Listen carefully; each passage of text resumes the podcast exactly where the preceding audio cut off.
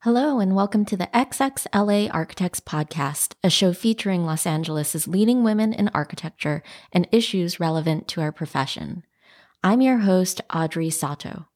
My guest today is Elizabeth Timme, founder and co executive director of LA-Más with Helen Leung. LA Moss is a nonprofit urban design organization that helps lower income and underserved communities shape their future through policy and architecture. During this episode, Elizabeth talks about LA-Más and some of the exciting work they are doing in our city. Elizabeth and Helen were just named Emerging Voices by the Architectural League of New York, and Elizabeth is also part of the Recode LA team.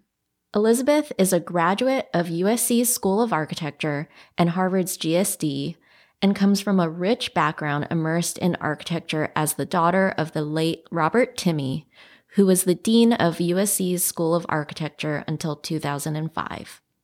Elizabeth talks about what it's like to be a female third generation architect and her journey to LA-Más. I admire Elizabeth's conviction, openness, and her intellect. I love that she does not accept things for how they are and challenges what they could be. I hope you enjoy the conversation we had. I started LA-Más when I was eight months pregnant. Wow. With my first. Uh, well, we got the 501c3 designation when I was eight months pregnant. I started it, I think, when I was four months pregnant. And then we had one employee for that first nine months. And uh-huh. then I hired Helen, who quickly became my partner within eight months after that point. Wow. Of getting our 501c3. So my my five year old was eight months old when Helen came on. And then I had my second in 2015. And I took four months off. I was working the whole time. We had our fundraiser that year, uh, a week before I gave birth, with 200 people. Wow, that's crazy. I don't have any kids. I'm terrified. uh, I don't think anyone's ever. I think yeah, I don't think anyone's ever ready to have kids, but I also think that you're a kid until you have children, which is weird. And I also didn't have any plans to have children. Um, my father was an architect, and I was raised in the architecture community as if that was an extension of family. So I remember playing in the University of Houston. Uh, architecture school as a little like four year old like running around. My dad won the rome prize when i was two and a half and we lived there until i was three and a half. So my earliest memories are being in his office and being at crits and stuff like that. And i didn't really identify with being um, capable of having children. Uh, so it was kind of an it was an interesting and then i went to an all girls catholic school on top of that. And um, it was never really discussed with me or brought up that I was female. So it was very interesting to go to architecture school and then to see the kind of inherent differences in how I, I think other students and faculty um, would engage women in conversations around reviews or even like debates. So that was like a big shock that I was not prepared for. Did that only happen at the GSD, do you think, or no, at USC? At USC. That was I was I remember being 18 and then raising my hand and then someone sitting next to me being like you raise your hand a lot. And I was like I raise my hand just as much as the other person who has their hand raised. He was like yeah but you know. I was like I don't know. What are you talking about? Because I had been in a bubble really in a vacuum where my gender was not an issue. And so I think it took me like about maybe five years or six years. It took me until after having a daughter of my own to come to peace with the fact that there are like inherent benefits and drawbacks to being uh, a woman, mm-hmm. a female architect. What do you think those are? Um, I think that you know, LA-Más is not happenstantially creatively uh, driven by its uh, collective collaboration. I don't think it's happenstance that it was very natural for me to bring my partner on even though I was the founder, and to share directorship with her. Um, I think that there is something inherently appealing and uh, productive and positive about collaboration and natural. And I think it's a kind of inherently female attribute and asset. and it also allows for us to problem solve quickly. So that's that's a plus for sure. I think the the downside, and this is like an offensive thing to say, but I something I hear a lot is you guys talk a lot. from okay, who do you hear that from? Just like every every uh every male that I'm close to that comes in the office and they're like, how do you you talk so much that how do you get things done? But we're also multitasking a great deal, um, which I also like to think of as being something that is uniquely uh, a kind of female brain trait. Um, so I think sometimes there's, you know, we can kind of over collaborate or over talk or over uh, kind of get immersed in that kind of soup. And so there's, uh, I think, the kind of pragmatism and the this is yours and hierarchy and stuff like that took us a long time to create inside the office. It was something Helen and I were not very interested in. We weren't interested in hierarchy and we weren't interested in like promotion or uh, it being very clear why we were doing what we were doing and we were comfortable with it being intuitive and fluid. And I don't think that that's entirely positive or healthy, especially when you get to an age that we're at where we're four, four or five years out and we have younger staff in the office that are fellows. And I think hierarchy and delineation and clarity and being straightforward, all of that is really helpful because it also allows us to kind of measure our work and the impact of our work. So I think that's something that we've had to work on, and I'm happy that to say that I think we're doing it well now. That was not something that was inherent to either of us as co-directors in the beginning. Right. It's something that you kind of learned along the way as you grew. It yeah. sounds like. And I I mean I love I love architecture because I love that there's so many different architects in the field. There's so much diversity. And I don't think that I think that the way that we talk and engage is very conversational. And we love open ended conversations. And the kind of presentation, let me tell you about how I'm a genius and all of that, um, that kind of very stoic podium thing is very male. And it's very uninteresting to me. And I'm fine doing it, and we and I do do it but the kind of tabled conversation with a bunch of practitioners in a round table seems to be more often than not how we have talks now. And that's awesome. And I love that. And that's really exciting because you don't know what's to, what people are going to say. So I wouldn't say that our, I would say that the culture of architecture seems, even since I was a child, to be navigating towards something more fluid and open ended, which is fantastic. Yeah. So before we get too far into the deep end, can you yeah. tell me, like, if you were to define LA-Más, what is LA-Más? I can tell you our mission. Yeah. Which is very definable. um, we are an urban design nonprofit that helps lower income communities shape their own growth. And we use policy and architecture to do that. Okay. And I think so. The reason I'm asking is I, I bet a lot of people ask you to define it because it's so different from everything out there. Yeah, for sure. It, I think it depends. There are a lot of planners and urban designers and urbanists, mm-hmm. which in and of itself doesn't mean that you know urban planning, but more so I think that you're like a junkie of CicLAvia and like this whole future LA concept of the river being public and public transit being accessible. And it seems to me that those people never ask, what is LA-Más? they always are very excited and very engaged and very aware of our work and they understand it as being this uh, complete world of things that you tie up together in a bow and that's LA-Más. But architects seem profoundly confused by LA-Más. Sure. Yeah. Because it's so different from architects in the past. I guess what architects have been doing in the last 15 years. Yeah. But then I think that if I was sitting at the table with Louis Kahn or Le Corbusier, they might be dicks as mammals, but they, and I, we might have some problems if we like needed to talk about their personal lives. But I think they would get what we were doing. You know, you look at how Le Corbusier engaged with and created or helped to create CIAM, uh, or how Kahn approached Philadelphia, is not at all dissimilar from how we approach Los Angeles or the conversations in Los Angeles. I mean, you know, CIAM was like a very white, very vanilla, very like elite group of uh, privileged academics talking about the city and and the way that like Corbusier talked about populations and poverty is awful.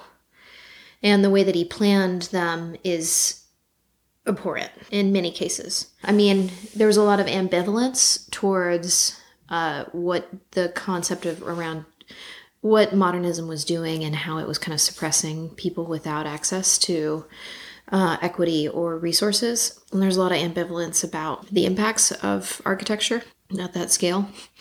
But that being said, I think that the idea of uh, kind of policy or the law of architecture or the law of construction is, was not foreign back then. And it's only through liability and litigation and this climate of you do this and I do that that I think really came about in the in the 80s and the 90s where architects really began to do more and more and more increasingly specific and finite things. But, you know, that is in the kind of world of of taking on more technology and taking on more responsibility for um, the embedded thought behind a building. So, you know, here's a parametric skin, or here's a green kind of calculation of the building. Here is how everything is LEED.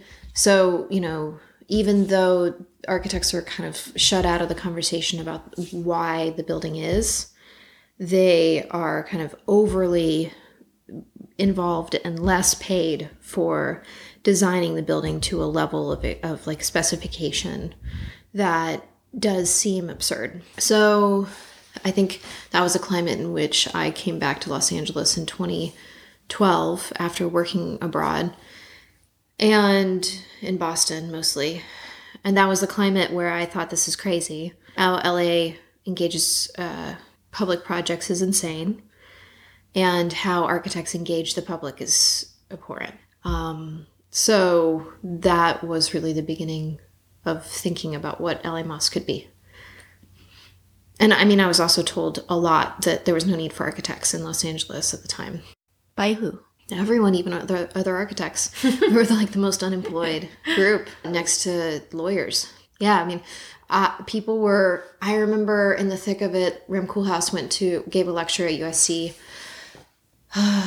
in like 2008 and he said the idea that everyone in this audience is an architect and is studying to be an architect and is putting their energy towards that, I find incre- incredibly depressing. And I just remember that being such an arrogant thing to say to a bunch of people who were excited about the future. So even our own profession was critical of its value. And so when people would say, There's so many of you, there's all these schools in Los Angeles, what's the point? No one could answer that. Um, and so that was tough. And that that seemed insane to me because I'm, you know, a third generation architect. Like I know the value of architecture. It's it's got so many different different definitions, so many abilities to provide uh, meaningful outcomes and impact. Like it can be an art, it can be a profession, it can be a way to create economic development. It can be all these things. What what do you mean? What's the value? So that was a big part of coming home and wanting to prove that. I think everyone was wondering what the future of architecture was. And I think it's sad that it seems for the most part everyone doubled down on what we were already doing. You know, Hernan became the head of SCI-Arc, uh, UCLA, like, didn't seem to. I thought UCLA was going to say, hey, you know what, we're going to reduce how much it costs to go to architecture school or we're going to have some sort of subsidized program or something, but none of that. I mean, I thought as a public school they could do that.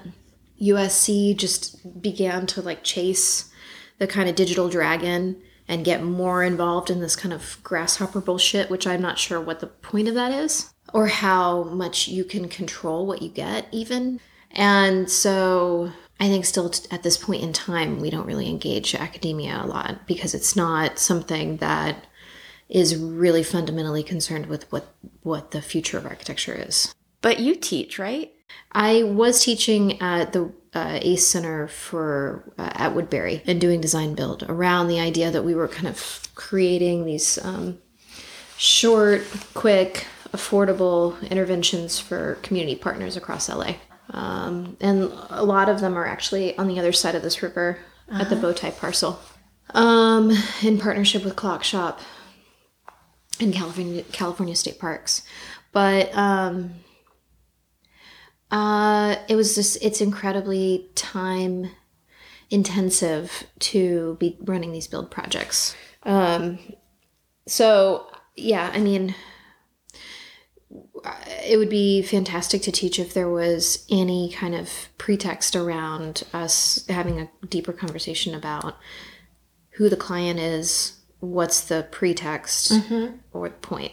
Um, the way that everything is set up right now for kids to learn about architecture, it seems pretty flawed in that you know you stand up there and you present your work as if that's how it goes like I've mm. never been in any meeting sure. where the first thing I did is put things on the wall and then talk to people, talk at people about my ideas. Right. That's never been how something starts.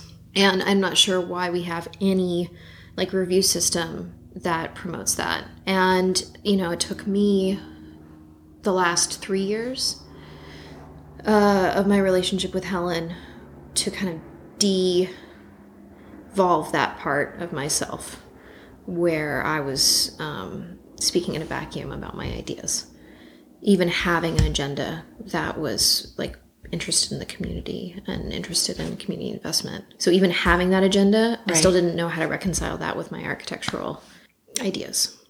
Well, yeah, I mean, I think a lot of what architects do is often for other architects in a way. Yeah, but what like an insecure thing to do? Like I feel like if I look like absolute shit, the thing I will do is wonder if there's going to be any girls that are going to be somewhere and I want to look good for them. Like I've never dressed up for a man in my entire life. I've only dressed up for other women because of that insecurity. You don't uh-huh. want to be judged by another woman for how you're looking. Okay. Right? Yeah. It's the same thing with architects. Yeah. Like I have never been nervous speaking to planners, to the mayor, like to any of these people, only to other architects which is insane. That is insane. It's super insane, I would be, right? I would be nervous talking to the mayor. No, because he's a human being. Like I don't know how to intimate that we have a culture founded on insecurity. And we've marginalized ourselves even though we have all this privilege culturally. Like by the time you're an architect and you're practicing or you're working, quote unquote, you have spent so much money to get there that statistically you're probably coming from an upper middle class family. So why? Like mm-hmm. why is everyone talking to each other under all these kind of pretexts of being oppressed by something? Right. Yeah, and I think that's a huge problem that there's just a huge lack of diversity in our profession because of all of the barriers to entry. Not only like does it cost a lot to become an architect, but yeah. and it takes a lot of time and you don't make but it doesn't pay. money. It exactly yeah. it doesn't pay. And then you're if you're from certain cultures, you may not even be exposed to that to what an architect talking. is. Yes. All of that. And that was the cool thing about doing the design build is that the students that were like historically seen as not good, all of a sudden it was this part of their brain that is the best part to tap into as an architect. That was spatial and potentially nonverbal but intuitive mm-hmm. that came out and would have all these kind of incredible solutions. And it was really disheartening. I mean, the real reason why I'm not teaching right now that is because it was it was hard to to work with kids who would shine in that studio and have all this complexity in their capabilities of thought and all this original unique problem solving and then to just watch them be completely marginalized in architecture theory classes and the quote unquote material like exploration classes, which are really just how many different ways can we fold PVC, which is, you know, it was it was hard to see that we don't that you know if for instance if louis kahn had gone into school or Tadao Ando had gone into school at like SCI-Arc or they would have failed out. You know they would have been like um this is not maybe louis kahn wouldn't have because he was a good talker. And you know we're just having yeah we're just like completely developing a group of talkers and not doers which is super boring.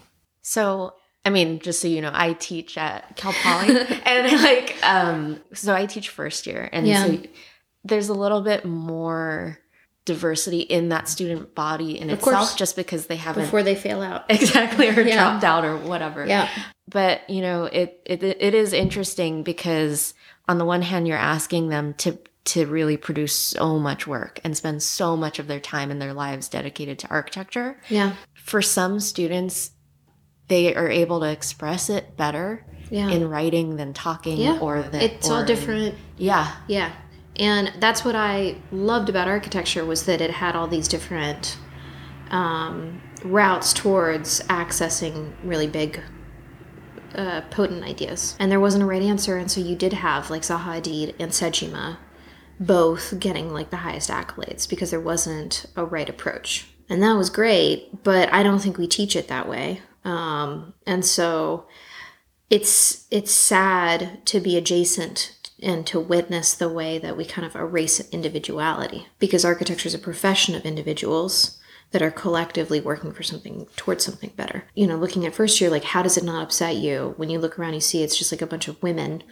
Like you know other female practitioners with a diverse student population trying to teach them these really great big ideas and getting really excited about it. And then you just slowly start seeing as it gets into topic it's just white men teaching their ideas relative to the professional background that they've been able to create because they've gotten opportunities that the women who are teaching first year will never have the privilege to get. I think it's getting better.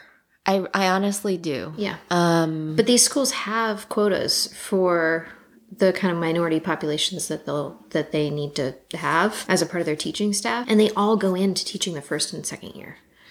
Like that's, I mean, I'm also coming from graduating USC in 2005, so that's 10 years ago, and Right, it's right. USC. right But I mean, even looking at SCI-Arc, it's Yeah. it's not that different no it's there's still a huge problem in academia for sure mm-hmm. but i think i think where i say that it's getting better is that i think that the women in the profession in academia are banding together more it seems like and supporting each other more and um, there's a lot more women in the chair positions now Yeah. um, or dean positions where they're starting you know they they're in sure. these positions where they can institute change I do wonder though, and I've been thinking about this recently, if white women, and this is like really loaded, if if we count as progress, especially looking at our voting record across the United gosh States, that's awful um, I don't know if that is a litmus test to the health and the diversity of our community. Um, and it's like a very polarizing thing to say, but it is how I feel. And I think just because something includes me personally doesn't mean that it's diverse um, or accessible. I have to say i feel like i it doesn't hurt to have Yeah. you know it's better than it's better than the alternative of nothing or I don't know because I've seen a lot of like look at Denise Scott Brown. She completely assimilated into, you know, this kind of culture and in the end she was completely ignored. And it took a lot for mm-hmm. us to bring attention to that as women, and I'm not sure we made any progress in the end. And so if you don't create a system for the most marginalized uh, isolated minority to participate and excel in, then you don't have any system, right? So I don't think white women are like the duct tape for the problem. you know, I think we've been acting like that since like Eileen Gray or whatever. sure But I don't think it's really changed anything substantially because we haven't fundamentally made it accessible to someone who, you know, is from South LA, who has like immigrant parents or, you know, parents in poverty. We haven't made architecture work for them to have a voice in it.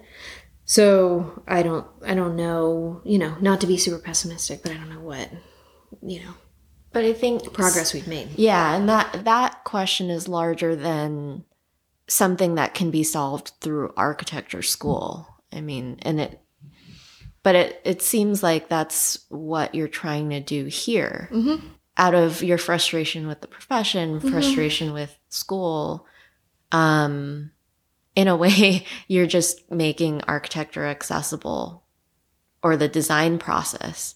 Um po- through policy, through involvement with the actual process. I mean, it's interesting to hear you say that because in the beginning that was my goal, but I was really surprised by how many people didn't think that was good enough or important.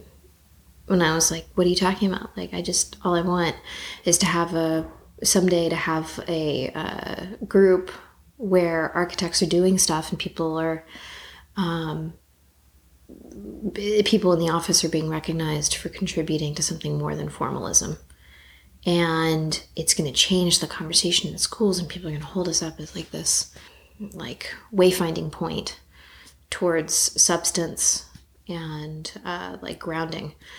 And then you know i would talk to anyone who wasn't an architect and they'd be like okay who cares? Like why would anyone care what you guys talk about?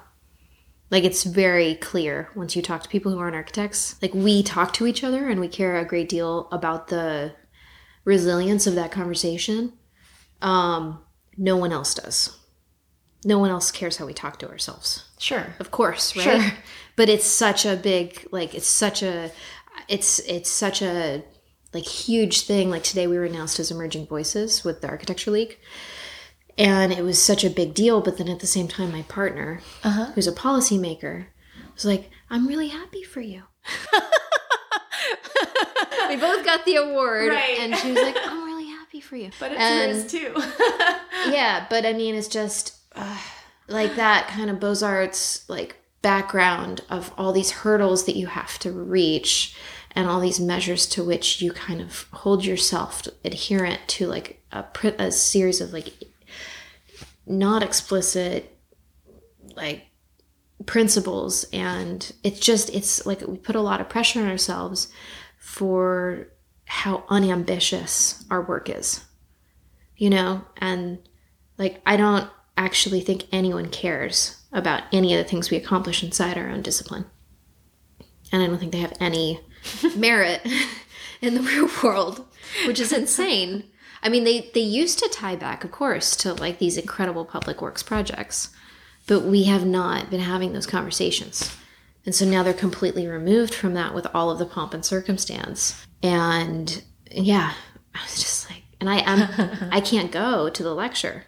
I am so like this was actually the first award that my dad's firm got in 1970 something um, or maybe in the early 80s and it launched his architecture career and the woman who uh, gave it i talked to her on the phone and she had awarded it to my father as well and was part of that. And so it was really meaningful because Oh, my father passed Yeah. away uh, 12 years ago. And it was really meaningful for me and you know all my the the only thing my partner can do is just be empathetic. Because outside of all of that Right. it's not there's no there there you know? Us giving awards to ourselves is not a thing of note. And historically and you know in the last 20 years it hasn't been in relationship to projects that are built or things that are getting done even so even more so these awards have less merit to people outside of our field Do you think if your father were here, you would be like having a real debate with him? No. I don't know. I never met him. No, he was he would say these cryptic things that I wish I could follow up with him on. Like I don't like Rem Koolhaas. we were in the elevator once and he said that and just to the doors Uh-huh. with his back to me. And I said, "Why?" And he said, "I know what he's doing, and I don't think it's that clever." And I said, "What do you mean?" And he said, "Someday when you're more mature as an architect, I'll tell you." And I think about that all the time. Like, what does he mean? He- Yeah. He's not. It's not that clever. I love Rem. I think Rem Koolhaas is awesome. Um, but I also like all. Like, I like I like all of these people that have this like you know kind of index of thought that they've really over the years kind of progressed and developed. It's all fascinating. I was so I mean, but he was very much like he was very obsessive about me learning how to do architecture as if it was 1950, whatever. So I didn't learn anything computer related. And that is why I went back to grad school. So I did inking, I penciled, drew everything. So much so that I would take my drawings and scan them in and then retrace them in Illustrator. Because at USC at that time, they would hold up your hold up a scale at your final review and make sure that your hallways were three feet and all that stuff. And they would make sure that you didn't have dead end corridors and if you were like one foot outside of Sure. that, Yeah. then your your drawing wouldn't pass for mid review. And so it was like super rigorous about the the background of what you can and can't do. So, I mean, he would be like amped. I think he'd be super excited about this stuff. I was thinking recently, which is kind of a depressing thought. You know, up until maybe a year ago, I thought he'd be really proud. And then uh, a year ago, I started to think, oh no, he would think that he held me back. And that's a really weird feeling to Huh. think that, because, yeah, I feel like maybe you had to be immersed in that in order to sort of let it go and reject it in a way. Yeah, for sure. I mean, I think not that he held me back, but just that it's really hard to explain. But now that I'm a parent, I think if I had seen my child, like, you know, if I had seen my child's arc and that I passed away, and then two years later they went to Harvard, and then right out of Harvard they were working in Rwanda, and then, you know, two years later they founded their own firm.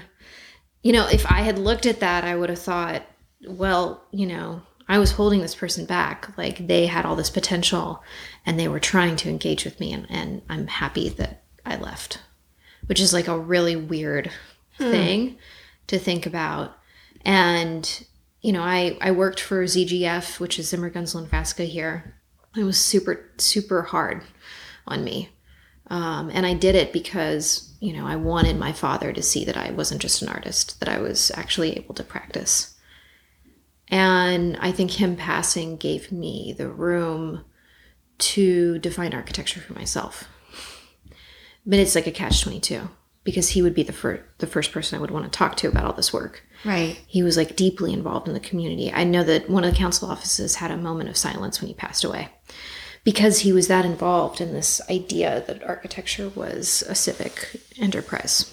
But I mean, all the more so why I wish we had more minorities in our discipline because when you're kind of out there fending for yourself, you're not really trying to make it work for anyone other than you.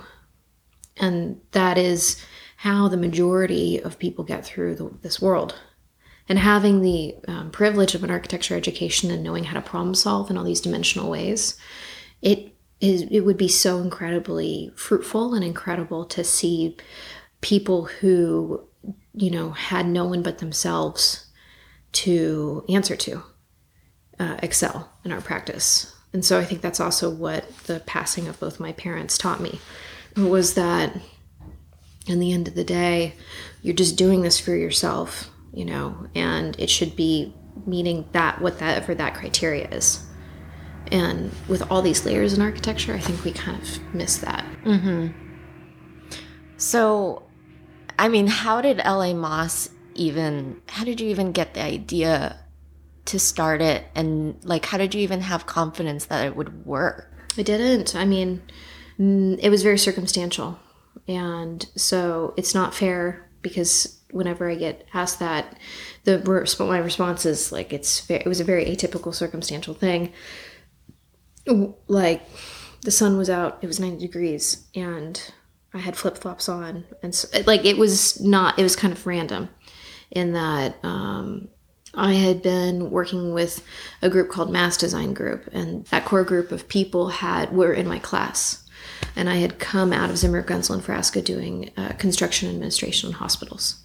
So I knew how to build hospitals, and I started talking to them, and then I started helping them, and then I started talking to them about their business model because being a second generation architect, I heard about the finances of architecture more often than not. And so my dad was an entrepreneur in a way because he had his own business too. So I started helping them in this way that I think wasn't the kind of standard way, in addition to being a kind of lead designer. And it was really heartbreaking to go from that venue or format in Boston where I just feel like people are throwing money at people to solve problems it's adjacent to MIT and, and like there's just so much money around social enterprise there. And then to come back to Los Angeles and people say, oh, like you're based in Los Angeles, even though you're doing all this interesting work. I was like, what are you talking about? Los Angeles is this incredible country. Like, I'm lucky. Yeah. And there wasn't any, and uh, then I was trying to go to lectures to check in on stuff. And it was such an insular conversation for how many different schools there are and how, what a diverse city it is that I wanted to come back here no matter what and start a nonprofit. I wouldn't have had that idea to do a nonprofit if I hadn't watched Mass Design Group have to form one to be able to keep building those schools.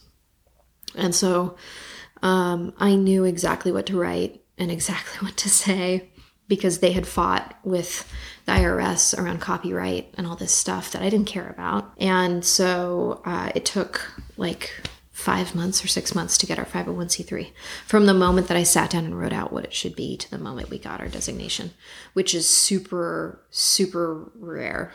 But it was because I'd been through it with Mass Design Group and I kind of knew what the sticking points were. And um, it was also because there were not there wasn't any other person filing for a 501c3 architect in Los sure. Angeles, right? Yeah. Like it, was not um and I think a lot of people were in school at that time. This was 2012. And then we had like two foundation opportunities that came from my work back with Mass Design Group. And one was a kind of East Coast foundation that knew that I was interested in doing this in LA and they wanted to support that. And then the other was a hospital that I'd been working with in the US and they wanted to further me looking into um, kind of population issues with their catchment area. So I kind of used that to start the office. And then met Helen at a good magazine party which is super strange because I wouldn't I don't believe in good making for being a nonprofit. I still think it's an awful way to approach things. Like the veneer of doing good is really caustic and and harmful. And um, my partner thinks that Good Magazine is too cool for her, so she wouldn't have gone if she hadn't been dragged to it. so I was too cool for that, and she didn't think she was cool enough. and uh, Will Wright introduced us, and we had coffee a week later. And then a week after that, I offered her to be the head of social impact or something. And then six months later, I asked her to be my partner, which sounds really romantic, but it was not. Um, well, I think there was crying for sure. Oh. well, yeah, she was like having people headhunt her. And she was convinced that I wouldn't want to share a directorship with her. And there was all these prestigious jobs knocking on the door for her because she's a very accomplished um, and incredibly talented person. And I was like, you got to be kidding me. Like, can't leave. I don't have anything. Like, this isn't a thing without you and she was really blown away. She still we talked about it yesterday how she was blown away that I was like you're my you're the co-ed what are you talking about?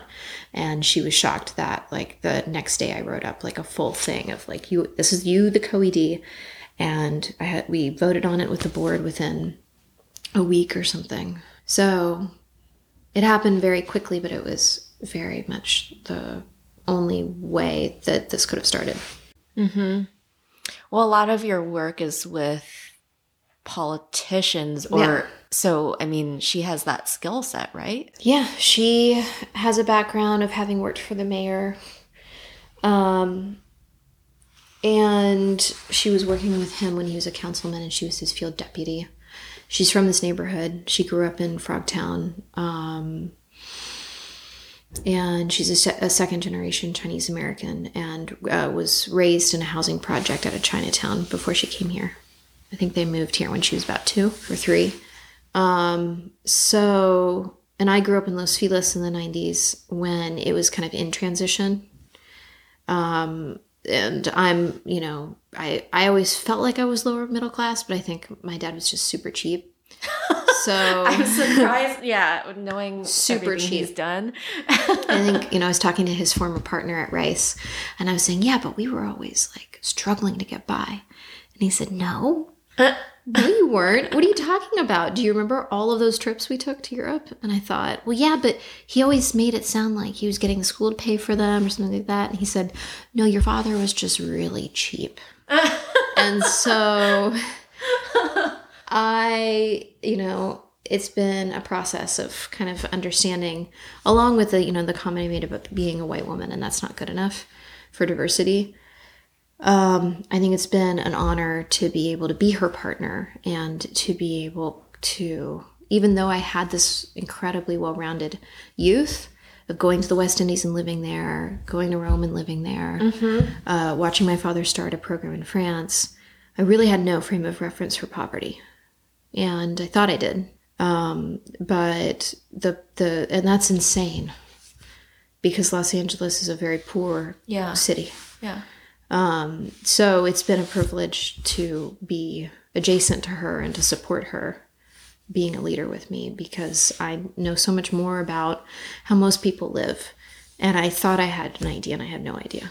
So, I mean, how do you go into these situations where you need to gain the trust from community members who may not even be interested in what you as an architect may be interested in or have been trained to be interested in, but um, you know, how do you get them to trust you and be excited about the projects? We're really fortunate to have a lot of relationships from the get go with local community groups. And so it's never us coming in per se. Uh, I think we're invited to be there by different groups uh, like Trust South LA when we were working there, or um, the council office in uh, Watts and Wilmington um, or I Heart Wilmington, which is a different group, um, or Pacoima Beautiful when we were working with Pacoima Beautiful. Um, uh, so we get invited by those groups, and we also get invited by the different council offices that have relationships in the community, and so that in and of itself is bringing us in to a conversation rather than a presentation. And so mm-hmm. there's never the kind of need to gain trust or to prove anything because we're not kind of one directionally talking about ourselves. It's mostly just being brought into a conversation and sharing our background and being able to problem solve and deal with things that I think a lot of people find overwhelming. And so when you're from the get go curious and interested, and then your second step is to offer support, it doesn't seem like a hard process mm-hmm. to engage. It seems like you were engaging the whole time, and you, I guess it was never there was never a concrete line where it started or stopped. I think that we in school again like it the way social architecture social design is done is through presentation and then there's a lot of really fun diagrams of like architects with their pens and then people at the table next to them and we're designing with them. um, but I've never sat down next to someone and sketched. That's not how any of that goes. And a lot of it is uh, relationship building and being interested in the other person or the people or the group that you're talking to.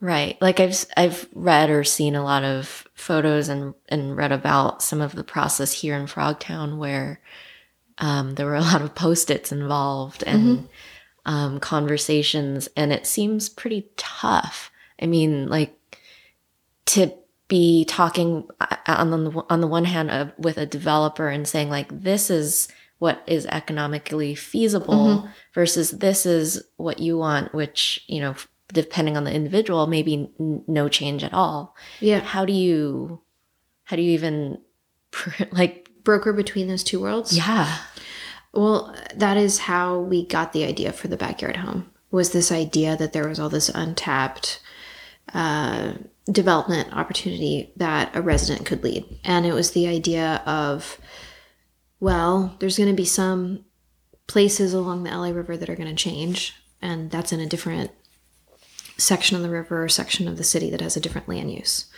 So your neighborhood has this residential R1, and then you have all this, you know, CM commercial, uh, industrial, and that's going to happen, and that's going to be kind of an out of control thing if you don't inform it. So what would you like, kind of? Yeah, yeah. And then the other side of it, though, was also saying, but you know, here's all this potential that you have. Yeah. And I think that the thing that we do in LA, which is weird, is that we say, well, this is going to happen. So, like, what's the next nice perk that you want? And then that's the end. There's not a full conversation about, well, like, are you a small business owner? Like, what is your investment in this community? What are you struggling with? How can this be a full conversation about a neighborhood? It's just these one off projects that are about facilitating and negotiating. And both parties are kind of stupid. Like the neighborhood council person does not represent the neighborhood. The person inside this development group who's negotiating on behalf of the developer doesn't necessarily represent the architect who designed the project. And so you have two people sitting at a table negotiating and neither is informed. So that's I think how we've taken a step back from that moment and tried to have a holistic conversation around the total neighborhood. Um, so it's not a it's it's not a finite line and it's not a black and white thing. Um, so it's kind of hard to answer that. But but I think the thing I can say that we have made a mistake on in how we got engaged with Frogtown in the beginning three years ago was we said we had no opinion about what should happen. And that was a big mistake that wasn't fair and that wasn't honest to ourselves or to anyone else. Um, and so I think we could have probably done more if we had been honest about the fact that we had a background in knowing um, what some good things were to do. And instead, we were pretty militant about representing the community's need at all cost, and that we were just going to be a conduit for that. And I don't think that that world exists there's not any person that doesn't bring with them their own perspective. And so we're at that table because we have an informed perspective in the first place. So I think that it's because we weren't taught how to do any of this stuff that we thought we had to completely remove ourselves from the conversation. And that was at a disservice to the long term plans of the neighborhood. That's interesting. I mean, because it seems like a very valiant sort of um, approach that you did take. Mm-hmm. It's also a very naive and Sure. arrogant one to take. Interesting that you would think that that's arrogant. Yeah, it was arrogant to think that we were that noble, that we could Okay. be so, you know, pure. And I think people didn't trust us, even though, you know, Helen's grown up in this neighborhood. And a lot of the people that were upset about the process, Helen, uh, you know, played in the streets with or whatever. Helen, you know, these are Helen's neighbors that she was engaging with. And it's insane that we said we were impartial. Helen grew up here. She's not impartial. She went away and did a lot of work and a lot of projects, and she's worked throughout Los Angeles, and she has a perspective. And that should be a really huge asset in that conversation. Mm-hmm. So I think we've learned since then to be clear about what our perspective is and to also be clear about the, the, the limits of that. But I don't think we did that early on. Yeah, I guess there's a, a balance, right? There's a fine balance where you're you know what your perspective is, but you're open to hearing the other perspectives and changing yours maybe. I don't think anyone needs to change anyone's perspective necessarily, but um, it's important that everyone is navigating with uh, the most information possible. Um, and this whole NIMBY conversation is really shitty.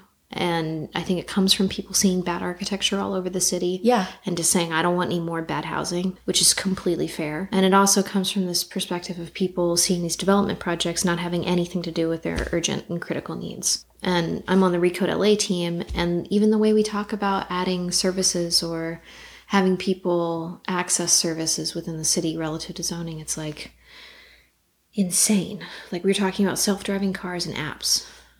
40% of Los Angeles, if there's an unexpected cost or crisis, the 40% of LA residential population will go into debt. So, does that mean that they're driving cars or that they have a cell phone with apps on it? Probably not. But we're not planning for that city, and we've never planned for that city. And so that seems pretty crazy at this day and age that we're like still not reconciling the fact that there's a lot of poverty. Hmm. Does anyone plan for that? No, it's the idea that life happens to those that portion of Los Angeles and they can go with the flow hypothetically. But I mean, yeah, it's insane. Like that that section of Los Angeles should be the first section of people that are accommodated. And so when we talk about these like design districts or um, historic sections of the city or uh, uh, there's like a tech what was it? There was like a tech corridor we are talking about like all of that's awesome but none of that deals with nearly half of the population. And i mean maybe you know i don't know maybe it is more than 40 and once you count in the homeless population like we're talking maybe half the city that doesn't have access to the majority of the infrastructure and services we're talking about planning. So that's why we've been into last mile transit. That's why we're into the backyard home for people mm-hmm. that are like asset rich and cash poor. It's all of these ways to give people access to things democratically that I think most of LA takes for granted. Yeah, no, the or not most of LA, but the people having the conversation about LA take for granted. I think that ADUs are super exciting because for the first time in my existence career of being like a small project architect, it feels like I could actually do something with substantial impact toward a social good that was why I got into architecture. Yeah, I mean, it's nice to have more alternatives for uh, infill because, you know, we can't make all of this stuff historic. Right. I don't, and I don't think all of it should be. I think a lot of people do. I think a lot of people do think it should be. It's not the majority of people, but it's the people right now who have the loudest voice. Hmm. And I think if you talk, even when we were doing our engagement stuff and people were saying, I don't want anything new mm-hmm. at all. Uh, I want, even if we lose, you know, 40 or 60% of the diversity in our community, I don't want to see a housing project. I don't want to see affordable housing. I don't want the whatever density and the height of that. Afterwards, they would come up to us individually and say, But I hear there's this thing called a backyard home, and I'm already kind of renting out my garage. So it yeah. was already this thing that even people who were having a guttural reaction to development were trying to figure out how to do for themselves. And I don't think that that's surprising because I think that if you were in a neighborhood that you grew up in and you started to see these big housing projects and all these people moving in that you know you're never going to like have dinner with, you're not going to be excited about that, but you're going to be excited about taking advantage of the fact that there's more people, you know, and you're going to be excited about how your backyard home is going to look or whatever. Those are two different things Whereas I think most people see that as duplicitousness. Well, I mean, I think the difference is you have ownership and control over that situation. Yeah, and it's your neighborhood, so why shouldn't you? Yeah. I think that it's weird because you hear one conversation, which is my neighborhood for me, and then you have another conversation on Curbed or whatever, which is like all of Los Angeles for everyone.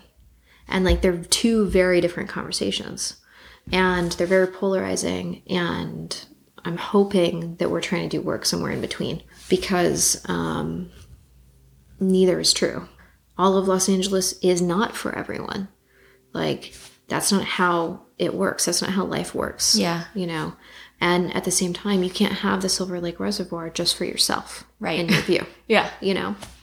So it's a cool moment. I hope that it's it's unfortunate that we're there aren't more projects around housing that are supported by the mayor's office.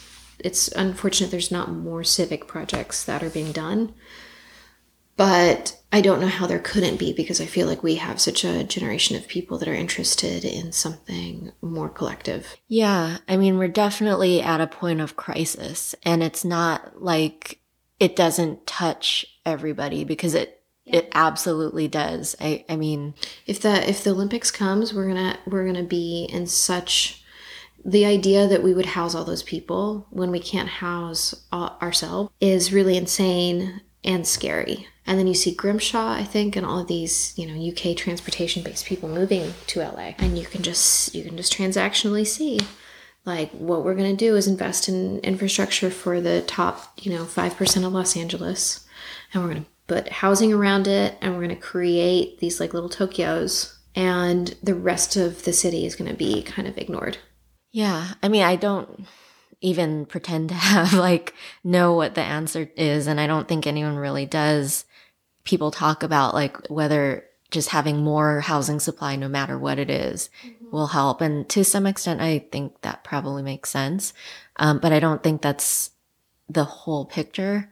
And I think the ADUs is one piece of it that was really exciting because change can happen faster at a micro level, Mm-hmm. like where everyone's able to do something rather than when a few privileged entities are able to do Yeah. a few large things. Totally. And if you look at how the Olympics is shaking out, it's that. Can you talk just a little bit more about the actual projects you're doing with ADUs, like the Section 8 and So we have been funded by LISC, which is a community lending organization. CBLO. C, I'm, I always get my acronyms messed up.